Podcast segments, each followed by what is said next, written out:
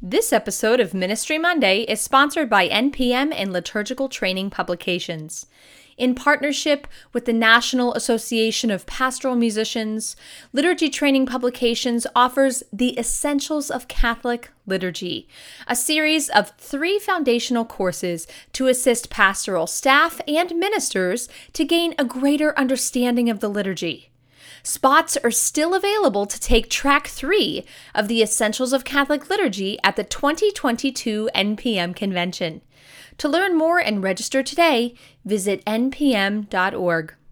From NPM, the National Association of Pastoral Musicians, this is episode 203 of Ministry Monday. Ministry Monday is a weekly podcast about music, ministry, and liturgy produced by the National Association of Pastoral Musicians, or NPM. What is NPM? NPM is a national association that fosters the art of musical liturgy. The members of NPM serve the Catholic Church in the United States as musicians, clergy, liturgists, and other leaders of prayer. For more information, go to npm.org forward slash join. Have a question? Email us anytime at ministrymonday at npm.org.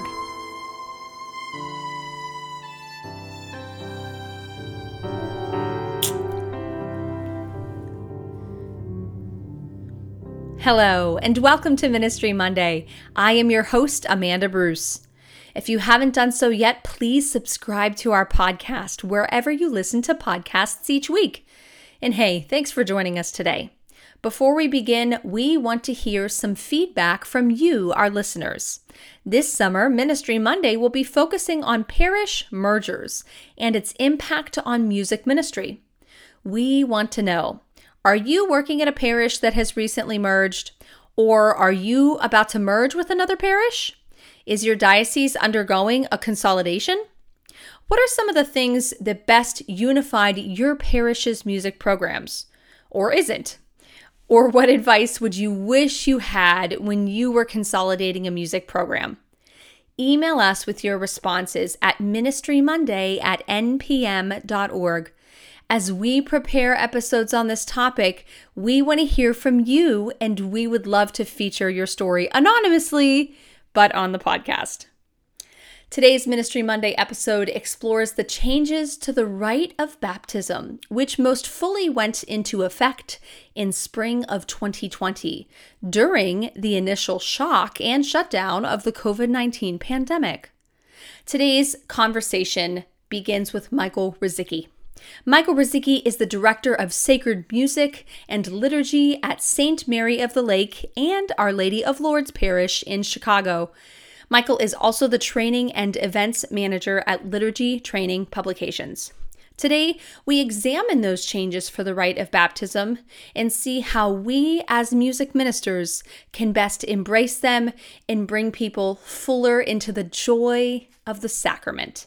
Today on Ministry Monday, I'm speaking to Michael Ruzicki. Hi, Michael. How are you? Good. Well, good to see you, Amanda. Hello, everyone. Hello. It's good to see you again. Thank you for chatting with us on Ministry Monday again. And today we're going to talk about baptism. When I think of sacraments, I so often think of you because I, I know that I've I've learned so much from you and some of your megas and your your your breakouts from previous conventions. So I was thinking about especially the changes for the rite of baptism that happened a little bit ago and i thought we'd start there and just just talk about the pastoral and musical needs of baptism if you're still okay with that. Perfect. Sounds great. Uh, great opportunities because like amanda we uh, since this was promulgated in 2020 we didn't give it its fair time because we went into covid lockdown. So th- i think this is a great time to just revisit this wonderful ritual of the church. Good. I think so too. So yeah let's start right there. So the changes to the rite for baptism, when did they officially take place?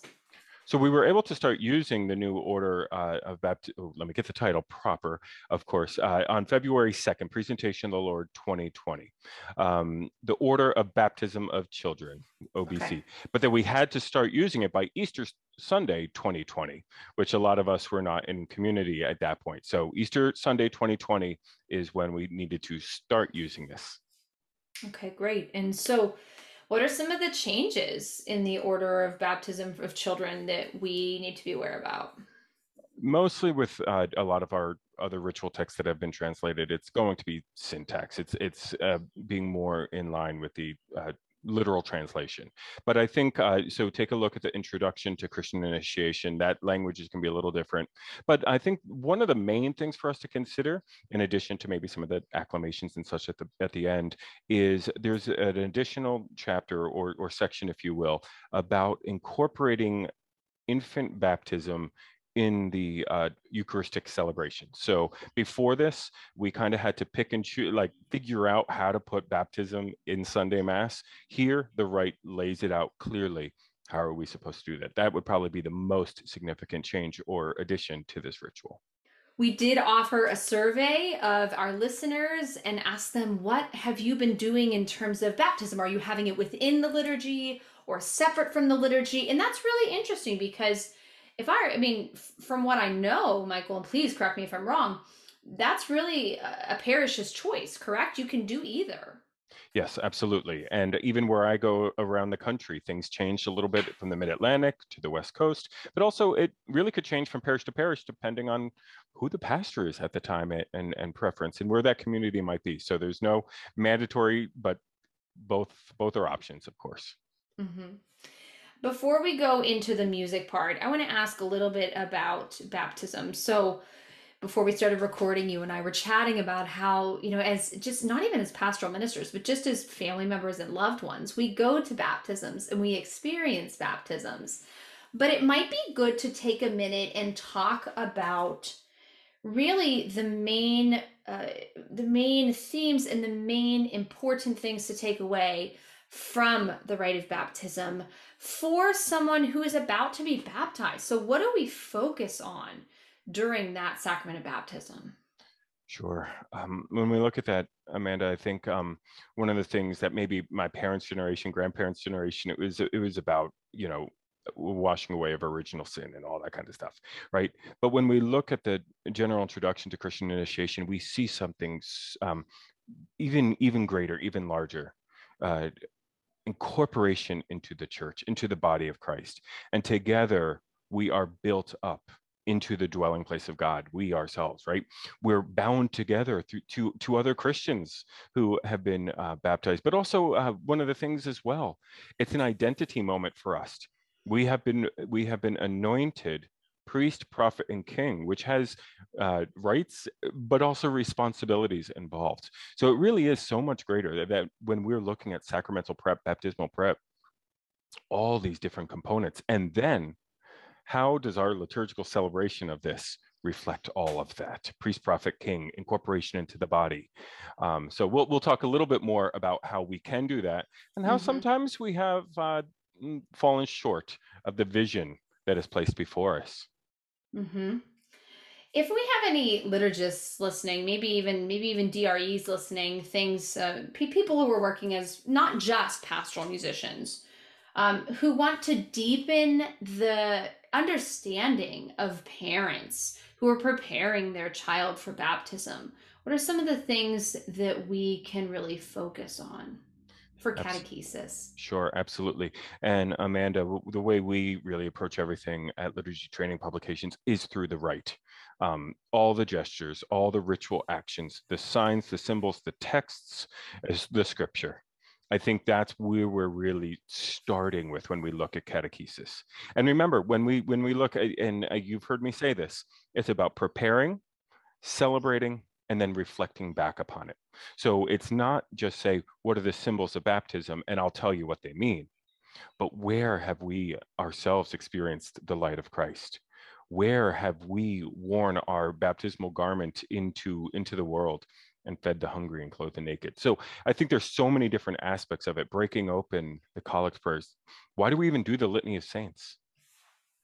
Um, Amanda, I think one other thing for us to really consider, and, and when we're talking about the pastoral needs, is one of the presuppositions, not only for parents or godparents, but anyone who might be attending. The presupp- I think we could presuppose nothing. That um, and that's a great opportunity for us.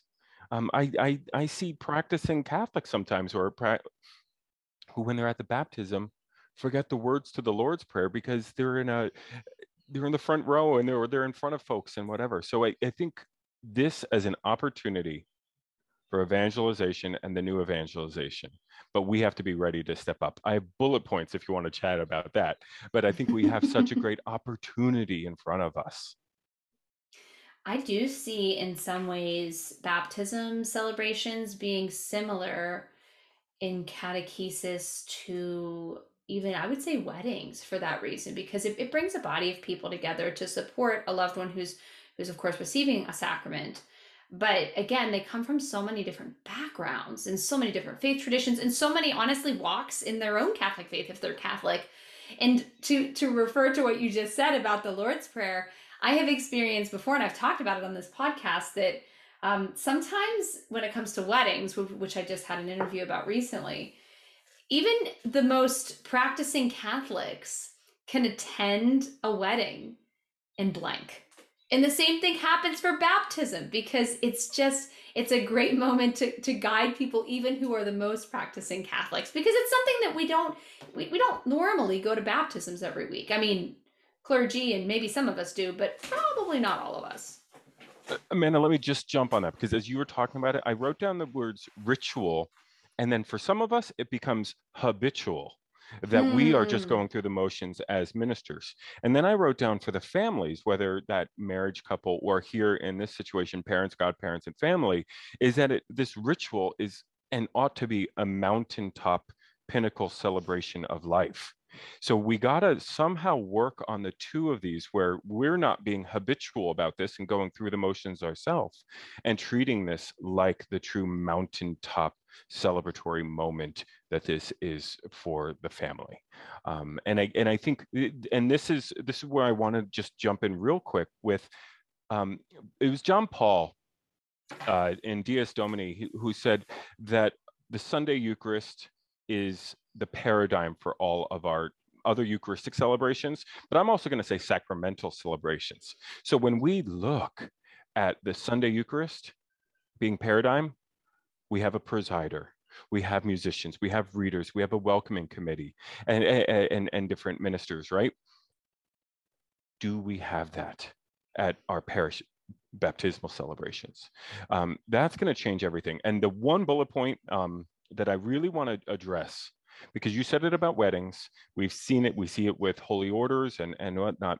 I'm I'm inviting us to consider the idea of like an MC for the the family, someone who could really help them stand, sit, process, move around, so that they could enter into the celebration and let us worry about the choreography not give them cryptic symbols of like come up here turn around move around do this so and that's that's one of the things i've always done in my parish is who is if you will the ritual assistant or mc to to help that family enter in.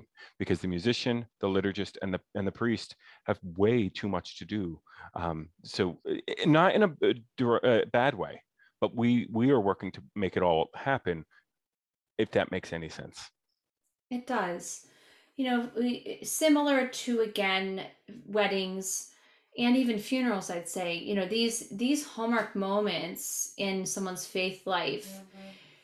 it really to me it doesn't show any it doesn't really make a difference whether the the family the parents um, practiced their catholic faith on a weekly basis or not they obviously have enough of a connection that they're saying we we want our child to be the newest member of the Catholic the, the Universal Catholic Church. We want that person to be baptized. And so there is a level of trust that we they are bringing to us and I believe we owe it to them to give them that that like you said like that welcoming feeling that welcoming experience because they will remember that though especially the parents because that that makes such a difference especially as they try and raise a child and try to bring him or her screaming and crying into mass, which we all, I mean, we could have an episode just about welcoming young families into the liturgy, but I do think that the actions that we do to be pastoral for baptisms, they may, like you said, they may feel kind of routine to us,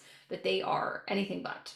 Yeah. Amanda, consider this. Uh, think of us with our choirs on Sunday and uh, imagine if before Mass or at rehearsal on Thursday night or whenever, we passed around a congratulatory card to all of our choir members that we are then going to after mass after the celebration walk up to that family and invite all of your choir members go up and say congratulations that we're not just doing our thing and walking away while they're, they're taking pictures.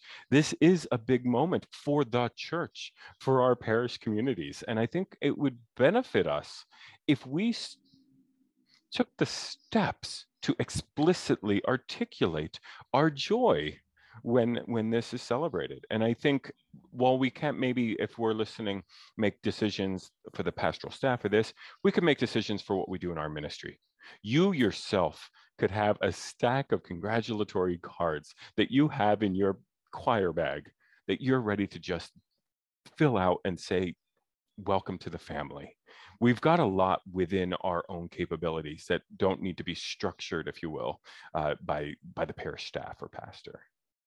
Actually, I think that's a great place to transition to look this and look at this from a musical lens, if you will. So uh, right there i think that's a great place to start is to to have that that extension of community offered to those who are being baptized not just on easter vigil but all the every time we we celebrate a baptism but maybe let's say I am a director of music in a parish that has baptisms outside of the liturgy, but my pastor really likes to have some music at the, it, it, throughout the, the baptism celebration. What are some of the musical considerations in that scenario we would need to know? Good. I'm, I'm Amanda. I'm going to snap back on this one because I think it's when we look at these celebrations, especially outside Mass, mm-hmm. music is is one of the presuppositions. It's like it's mm. we shouldn't have to wait for father to invite us we should we should ah. be looking at this right we would never think of an ordination without music no. or any of the other sacramental celebrations so let's. I, I didn't want to snap back but right there you go so let's let's continue this question through the lens of yes we should have music at, at baptisms outside of Mass. So mm-hmm. that could be as simple as a cantor alone. This could be a really good opportunity for maybe some of your younger cantors to get involved. It is kind of these short little acclamations that they could really be good at. Think about the visual, maybe even seeing a high schooler up there as cantor.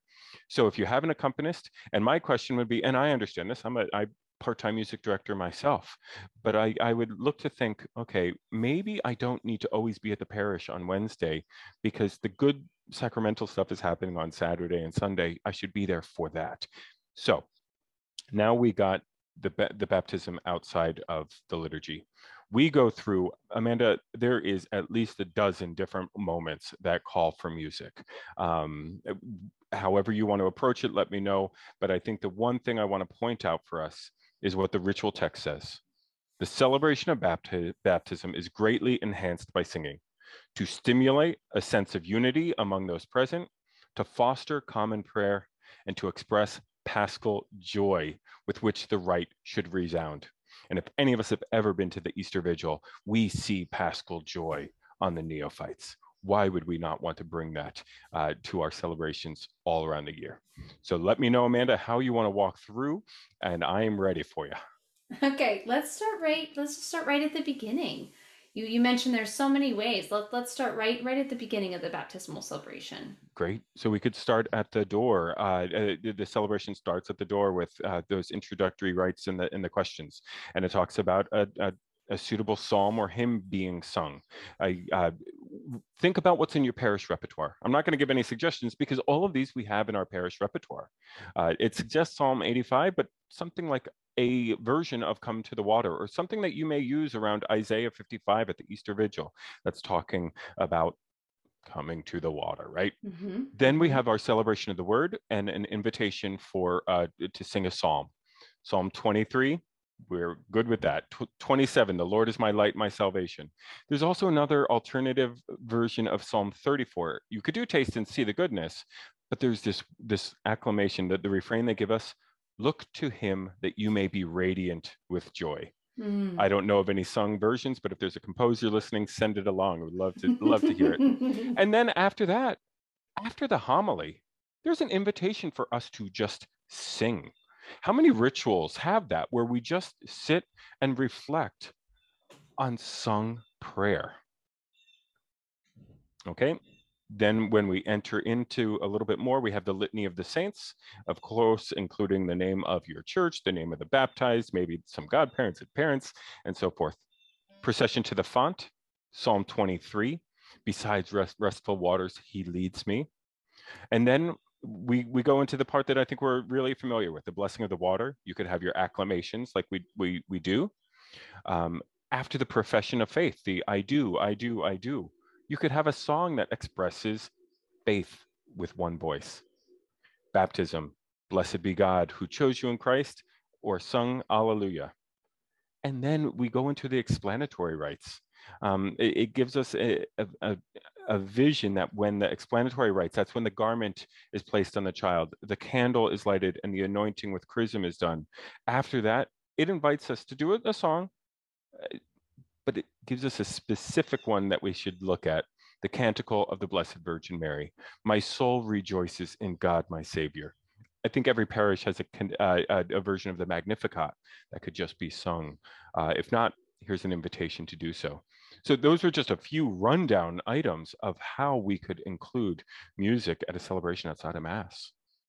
Just a few. I mean, there are so many ways that you can make that you know a, a, more profound experience through music which of course we love because that's pastoral musicians that's what we hope to do but let's let's just take a second and i'll admit this openly right now on the podcast i did not know that psalm 23 would be a suitable option for baptisms because if it's just me it's probably just me.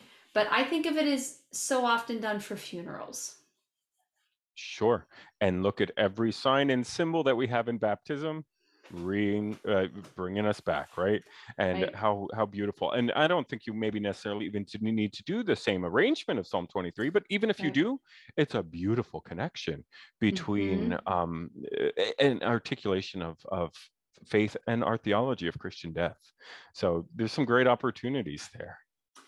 I'm so glad you said that. Um, I want to stay on funerals for just one second. Um, one of my favorite connections that's made when I was director of music prior to taking this job was that the pastor at the job at, at this at this church would at the beginning of every funeral of course say from the rite for funerals see in this white garment the outward sign of your christian dignity but he would explain to the family before i do this these are the exact words that were done at so and so's baptism, making that correlation.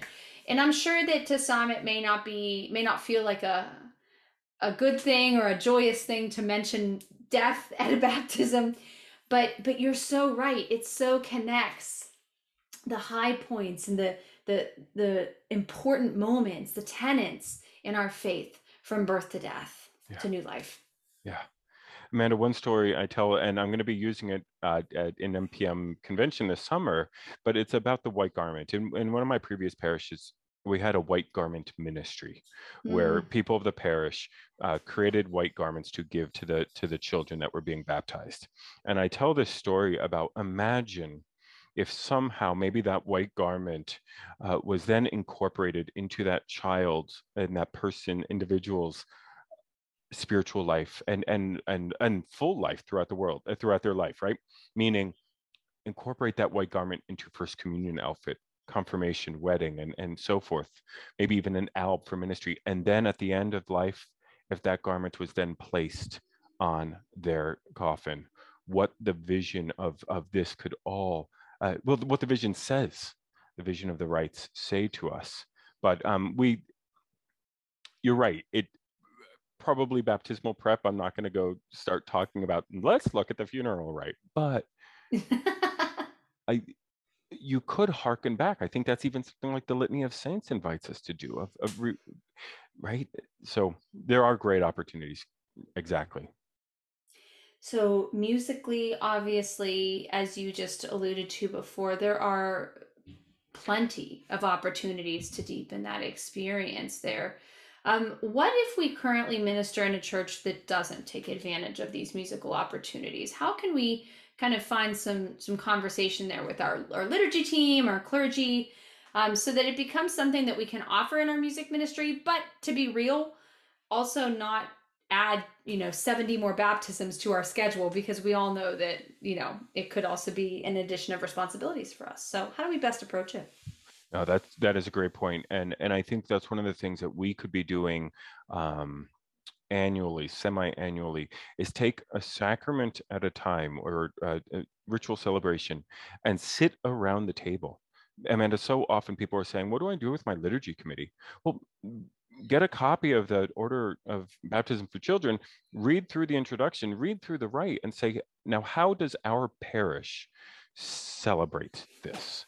Um, and you're right it's maybe including 12 acclamations now is going to be culture shock for our community. Hmm. But singing that song Alleluia after the baptism and and maybe something at the end you have put on christ in him you have been baptized. So taking those small steps but amanda i, I do believe it has to be we set a special time set apart to just discuss this. Break it open and pray with it. Imagine if we ourselves just kind of created a little celebration of the word a liturgy of the word service for ourselves for, for our committees, faith formation and, and liturgy and parish staff and say, you know what, one Saturday morning, we're going to gather for a little nine to noon retreat and then break open so that we may celebrate this fully. Um, if not, schedule 45 minutes on a staff meeting, but we can't have these discussions in passing. Uh, we can't have them in the sacristy before or after a baptism if we are going to do liturgy with intention, then we have to be doing intentional liturgy, which mm. includes intentional preparation and reflection. I love that. I love that. And again, that's such a good point because we can't, you know, let's let's just say we have a baptism at I don't know one o'clock after the last mass. We can't at twelve fifty five say, "Hey, Father, real quick can we talk real quick maybe on the next baptism can we do this like no they, i think that does a disservice to what we can do yeah yep and and with that as well is when we do have those conversations or you have a team where maybe those conversations aren't taking place is what mm-hmm. does our ritual script look like mm. um, I, I some people debate whether you should even have like a ritual binder i do but I include the, the music pieces directly into the script so that the presider is not skipping over this or that or whatnot. So I think it is the clarity in which we communicate with ourselves. But maybe, maybe Amanda, because I was a theater major, I really look at the choreography and the scripting and how this all interplays. But you're right, 1255 in the sacristy or 135 after it's done is yeah. not the time to discuss this. Right, right. Well, I could nerd out with you about this for a lot longer, but we're gonna we're gonna we're gonna look forward about um, we're going to look forward towards a time that this conversation can continue because thankfully you are a part of NPM's convention this summer and actually like you said some of your conversation is actually going to be touching a little bit on this. So one of the breakouts you're doing for example is signs and symbols of the initiation sacrament. So can you give us an idea of what that will be covering. Sure. Uh, and, and the, the subtitle of that is Lessons on Discipleship from the Ritual. So, just how we started this conversation, Amanda, every ritual action, every text, every acclamation, sign, and symbol says something about how we are supposed to live as baptized Christians in this world. So when we gather this summer, we're going to take that opportunity and and look at all those different components and say, now, while we're hoping for a beautiful celebration on a, at the parish level, how are we equipping this child and the family to live as missionary disciples? And the, it's right there in the rite. It's just time to to break it open and and uh, go a little deeper with it. I think. I feel like every year when when you talk about that, I think we should have a session called "Breaking Open the Right" because I feel like we we talk about it so often. But um, if we wanted to go one step deeper at the convention, I do want to mention too. You're you're a part of quite a few things at this year's convention, but I just want to highlight one more.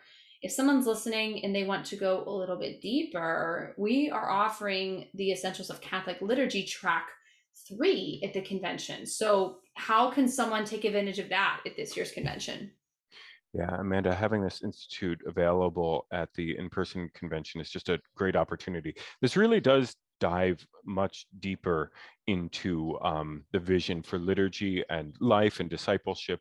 Um, you know, even some of the things, uh, the sessions, if you will, of ECL, Essentials of Catholic Liturgy, Track 3, go with this liturgy and ars celebrandi, the art of celebrating. So, how do we celebrate baptisms and such? Liturgy and evangelization, the, the connection between what we're doing and literally making disciples we talk about liturgy and catechesis. Some of the things we've been mentioning here about a liturgical catechesis that is based in our rituals.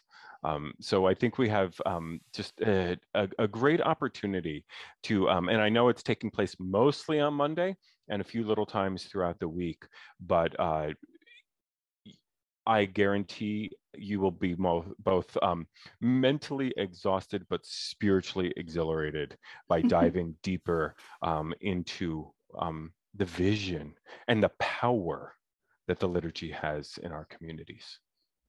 That alone would be a great takeaway for the convention, really. I mean, it'd be renewing and transformative and it i'm pretty sure that's the theme for this year's convention so i think that that would work out well yeah. Yeah. well, Michael, this was always such a treat to talk to you. Thank you so much for your time and your joy on this topic. I so appreciate it. Um, I look forward very much to your participation and your talent and your spirit at this year's convention. So thank you so much. Thank you. Thank you for all the work that you're doing. And I hope to see many of you uh, in Louisville this summer. When he calls on me.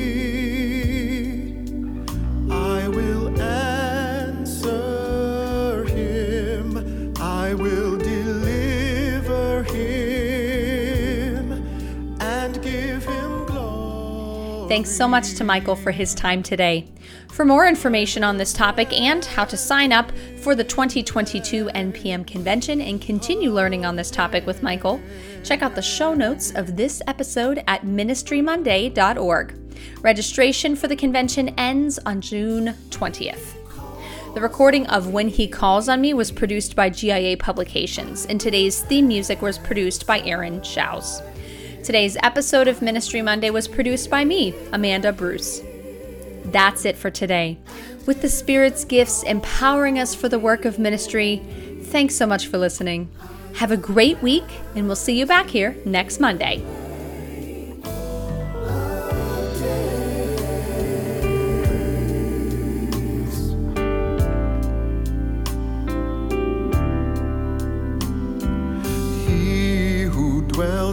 In